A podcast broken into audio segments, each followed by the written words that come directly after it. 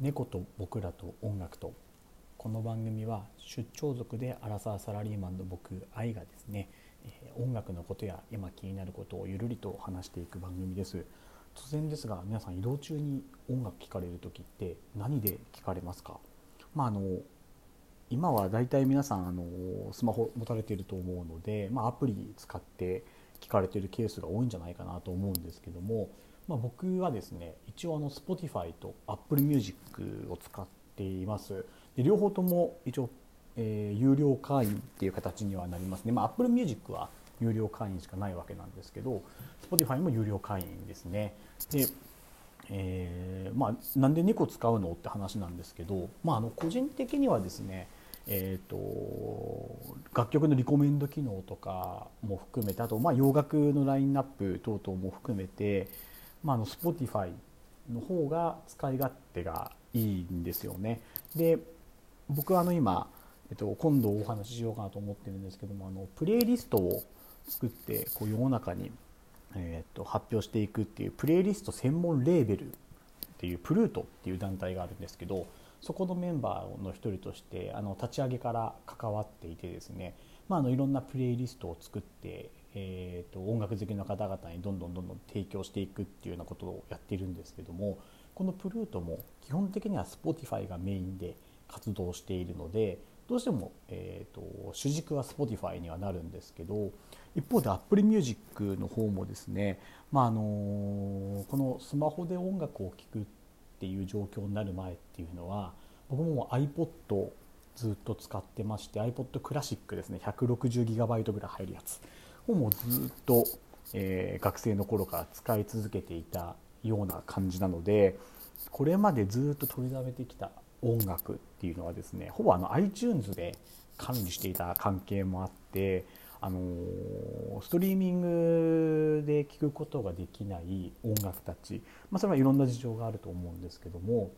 あのアーティストの方針で配信されていないっていうものもあれば古い特に日本のパンク系とかメロコア系のバンドでよくある話らしいんですけども、まあ、あの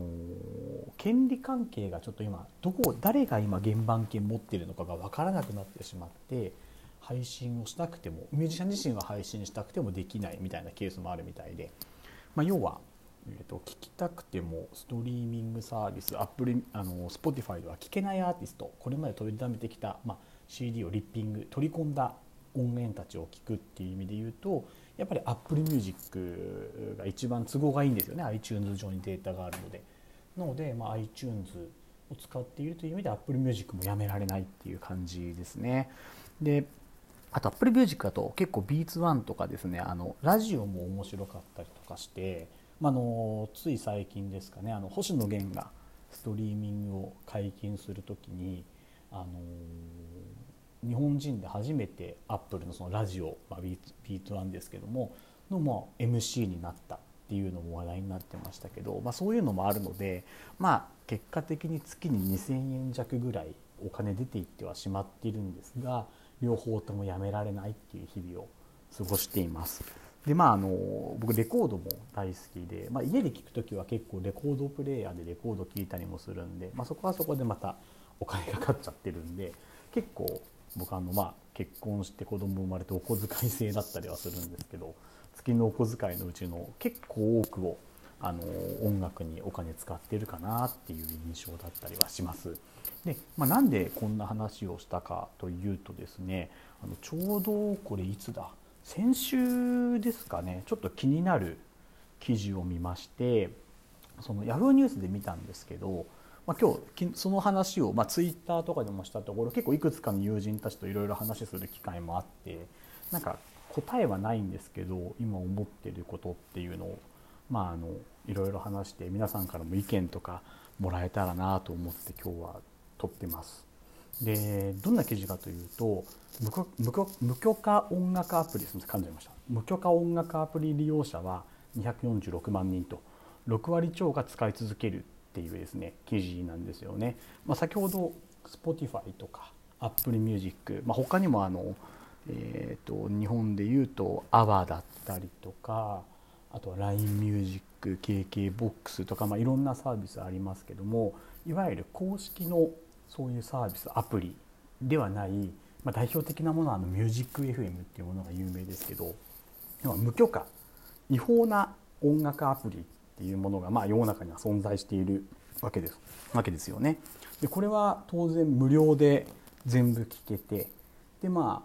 ああのダウンロードなんかもできるっていうところもあって結構使ってる人間が多いっていう話は聞くんですけどまああのいわゆる業界団体がですねこう調べてみたところこう無許可のアプリの利用者の実態報告書っていうのが、まあ、先週発表されてるんですけど先週なんで20年の9月の半ばぐらいなんですけどね、えーと、このアプリの,、まあその違法なアプリの推計の利用者数っていうのが、まあ、日本の全人口の2%、まあ、2%っていうと聞くと少ないなと思うかもしれないんですけど246万人。約250万人が、まあ、こういう違法アプリを使ってますよと。でさらに10代から20代の中で、えー、この246万人のうち78.7%っていうのが、まあ、10代から20代の、まあ、いわゆる若い世代なんですよねっていう約200万人ぐらいですよねだからはあのこの UFO アプリを使ってるっていう、まあ、調査結果が出てるわけなんですよね。でまあ結構いろいろな情報出ててこれ結構細かいなと思うんですけどいわゆるこの違法、まあ、無許可音楽アプリかっていうところでの、まあ、年間での推定の、まあ、再生数っていうのが115億円なんですよ。で2013年からで数えてみると、まあ、約480億回で1日あたりでも、まあ、12.25回とか、まあ、休日だと13.75回、まあ、12回から14回ぐらいっていうのが1日あたりで再生されてるんですよっていうことなんですよね。でまあこの違法アプリというか無許可アプリの、まあ、一番の問題というか、まあ、僕ら音楽好きというかですねあの気になるポイントっていうのがやっぱりこの無許可アプリで再生されたとしてもこのアーティストを含めて権利者まあ音楽関係者ですよね。その楽曲制作に携わった。っていうところにまあ、還元されないわけなんですよ。1円も。であの僕の中ではもちろんいろんな違いはあると思うんですけど公式と、まあ、無許可の大きな違いっていうのはこう聞かれたことによって、えーと、アーティストおよびその音楽楽曲制作の関係者にお金がまあ金額は大小はあるとして入る入らないっていうのは結構大きな差かなと思ってるんですが、あのー、この調査結果で出てきたのがですね要はあのこの無許可アプリ使ってあのアーティストとか、まあ、音楽の制作関係者っていうところに1円もお金が入らないよっていうのを知って知ってるよそれでも使ってるよっていう人が、まあ、あの86.2%いらいてさらにそのうち6割っていうのがいやいやでもまあちょっとは気になるけど使うよねって回答してるっていうようなところなんですよね。でこれって非常にうんびっくりしたというかまああの結構海外では今音楽って、まあ、ビジネス的に見ても非常にこう、えー、と盛り上がってるというかその音楽ビジネス自体がですねしっかりとこうビジネスとしてお金になる領域だっていう認識が増えてきてるっていう話はよく聞きます。なんかいろんな記事でも読みますし結構大規模な投資が音楽業界の会社にあったりとかそういう話も聞く中でこう欧米では結構音楽ってビジネスになるっていうことで比較的こううまくお金も流れていって、まあ、アーティストだったり音楽関係者っていうところにもお金が流れていってで、まあ、それをもとにまたいい楽曲いい作ってっていうこう、まあ、循環ができている、まあ、コロナの前かもしれないですけどっ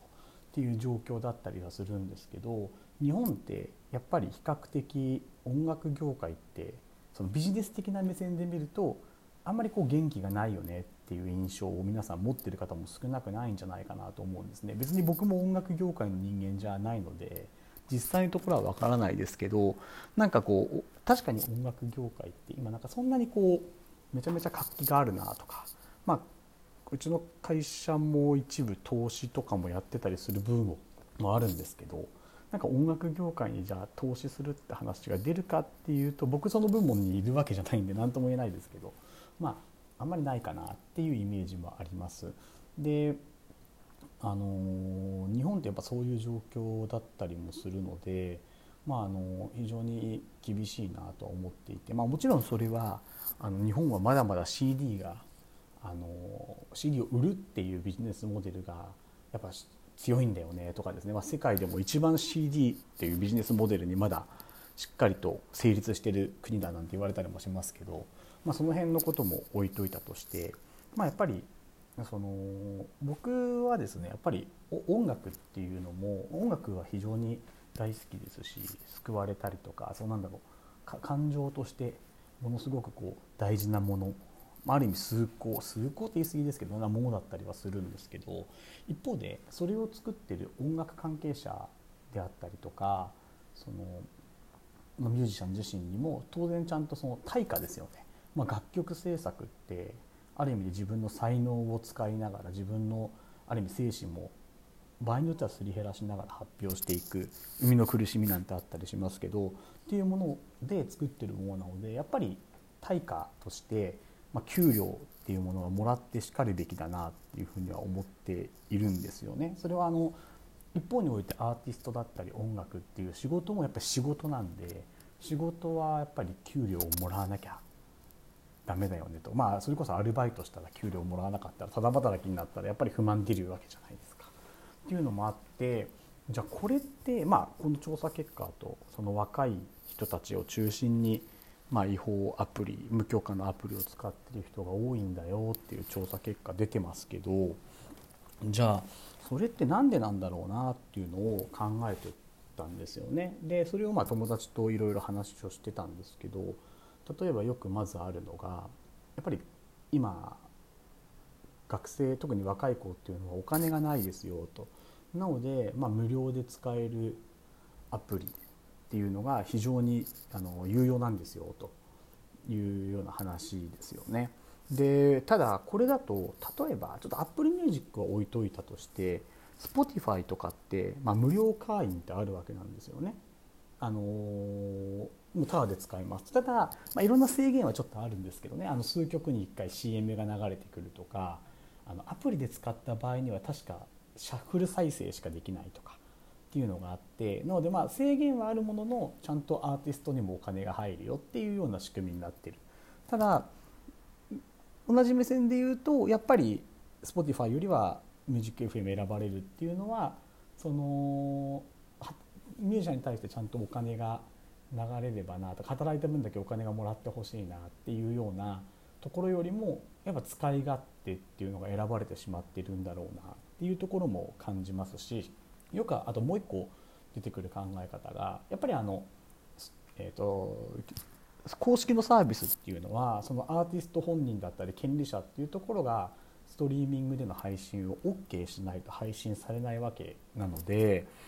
あのまあ、アーティストの先ほど言ったあの前冒頭に言いましたけどさまざまな事情で配信がされない場合でも違法なアプリっていうのは結構その音源としては違法なんですけど解禁あの公式サービスであの聞くことができないアーティストっていう配信がいっぱい、まあ、聞けるんですよね。なんで、まあ、それが聞きたいから違法アプリ使う無許可アプリ使うんだっていう意見もあると思うんですよ。でこれ僕23年前だったら結構わかるなと思ってたんですけどやっぱこの23年で10代にも非常に10代20代の影響力が高い星野源さんだったりまあ、米津玄師だったり、まあ、愛子だったりっていう、まあ、どんどんどんどん日本でもストリーミング配信のこう解禁っていうのが当たり前になってきてでじゃああと何って言われたらもう本当ジャニーズぐらいしかないかなと思ってるんですよね。まあ、ジャニーズも一部、ね、配信解禁され始めてますけどね嵐とかあの堂本剛君がやってるエンドリケリーとかですけどまあいわゆるジャニーズの大御所ってまだまだ解禁されてないと思うんでただこうじゃあジャニーズが配信解禁されたらなんかこう違法無許可アプリ使う人ぐっと減るのって言われたら多分なんか感覚値なんですけど減らないんだろうなって気がしててでじゃあな何なんだろうねっていう話をしてたんですけど結局のところ、えーと、音楽でただだよねっていうことが多分もう当たり前になってしまってる世代の人たちが増えてるんだろうなって話になったんですよね。まあ言われてみれば今の10代20代の子たちってもう YouTube とかも当たり前に多分子どもの頃というか若い頃から小学生ぐらいの頃からあって音楽って結構当たり前にタダで聴けた環境にいたんだろうなと。でなので音楽に対してお金を払うんであればそれこそ今流行ってるなんだろうなまあとにかくプリクラに撮りたいとかちょっと前かもしれないですけどタピオカ飲むのにお金使いたいとか実際タピオカの1杯1杯半ぐらいと Spotify とか Apple Music とかってそんな変わんないんですよ。1ヶ月の月額。なんなら LINE Music なんか学割やってるんでもっと安いんですけどでもなんかそもそもが音楽ってタダだよねっていう感覚になってしまっているのでそこにお金を払うっていうことがあんまりこう意識できてないというかでそれと同時にそのその音楽を作ったでもらってるものなんだけど作ってる人たちはそれなりにこう働いてるんだよ。要は音楽を作ることも仕事だよ。自分たちのやってるアルバイトだよと変わらないんだよっていう意識っていうのが多分なかなか醸成されてないんだろうなというかその自分感覚として自分が働いて給料もらえなかったらそれは文句になるんだけどただなんとなくそのアーティストとか芸能人とかっていう人たちっていうのはなんかそういうとことは別にもお金もらってるんでしょって意識なのかもしれないし、まあ、なんかそんなにそもそも音楽作るのってお金かかってんのとかっていう意識なのかもしれないし、まあ、そこは分からないんですけど多分あんまりその辺の意識があの多分結びついてないんだろうなっていう結論になったんですよね。でそのまあそういういろいろ話をしている中ですごくこう印象的だった話っていうのが一個あってその海外に住んでる、ま、友人が言ってたんですけど、あのー、もしかするとこう自分たちが大事っていう感覚をそもそも人は一人一人価値がある大事であるっていう感覚がもしかするとあんまりないのかもねっていうような話をしていてその海外にあの彼女は長く住んでいるのでなんだろう海外って、まあ、 love yourself じゃないですけど自分を愛して proud yourself 自分を誇れみたいな意識っておそらく日本よりは高いと思うんですよね。まあ、僕も海外の友人が何人かいたりとか海外に仕事旅行なんかで行って現地の人たちと交流したりもするんですけど日本人よりはその辺の意識高いかなと思っていてなのでこう自分の価値を自分でこう下げないというか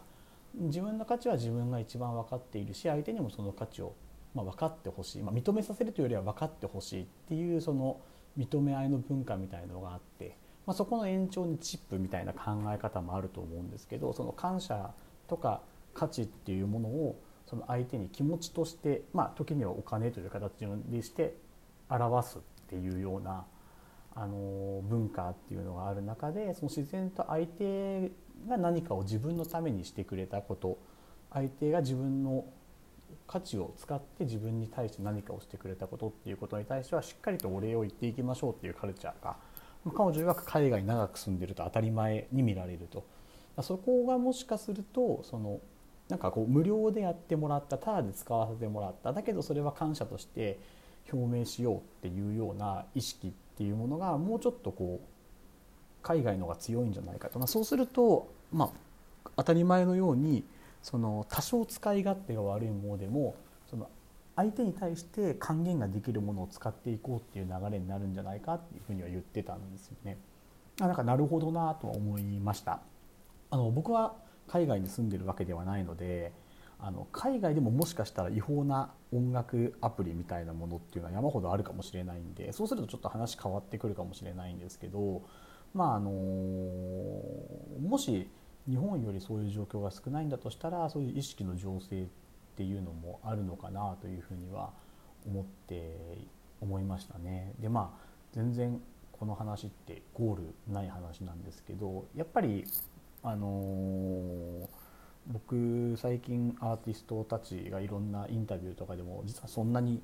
お金ないんだよとか結構厳しいんだよとか特にコロナになってライブ日本って結構ねライブ収入がメインだって言われてる中でライブもあんまりできなくなってきてって話なんかもよく聞きますけど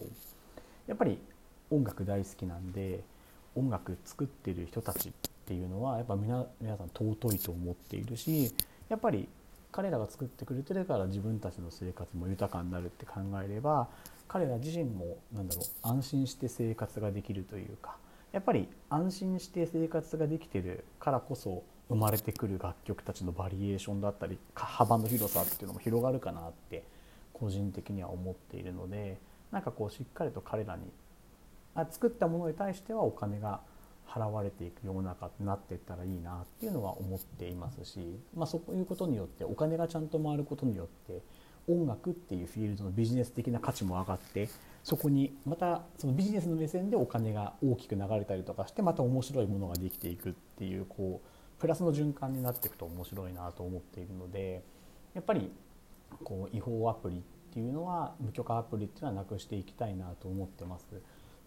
あのただ結構こういう話になるとよくありがちなのがこういう無料のアプリっていうものをこうなくしていこうと、まあ、簡単に言ったら例えばアップルストアで許可されないようにしていこうっていう動き、まあ、署名なんかも多分2年前ぐらいとかにあって僕もそれはそれで素晴らしいことだと思ってるんですけど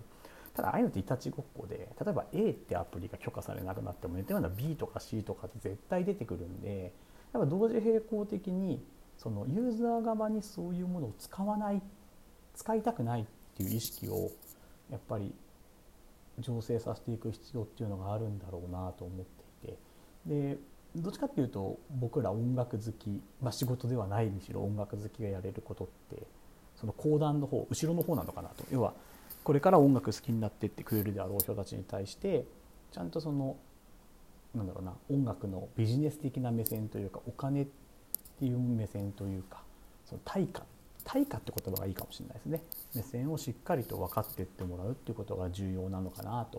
思っています。まあ僕もそれこそ子供生まれて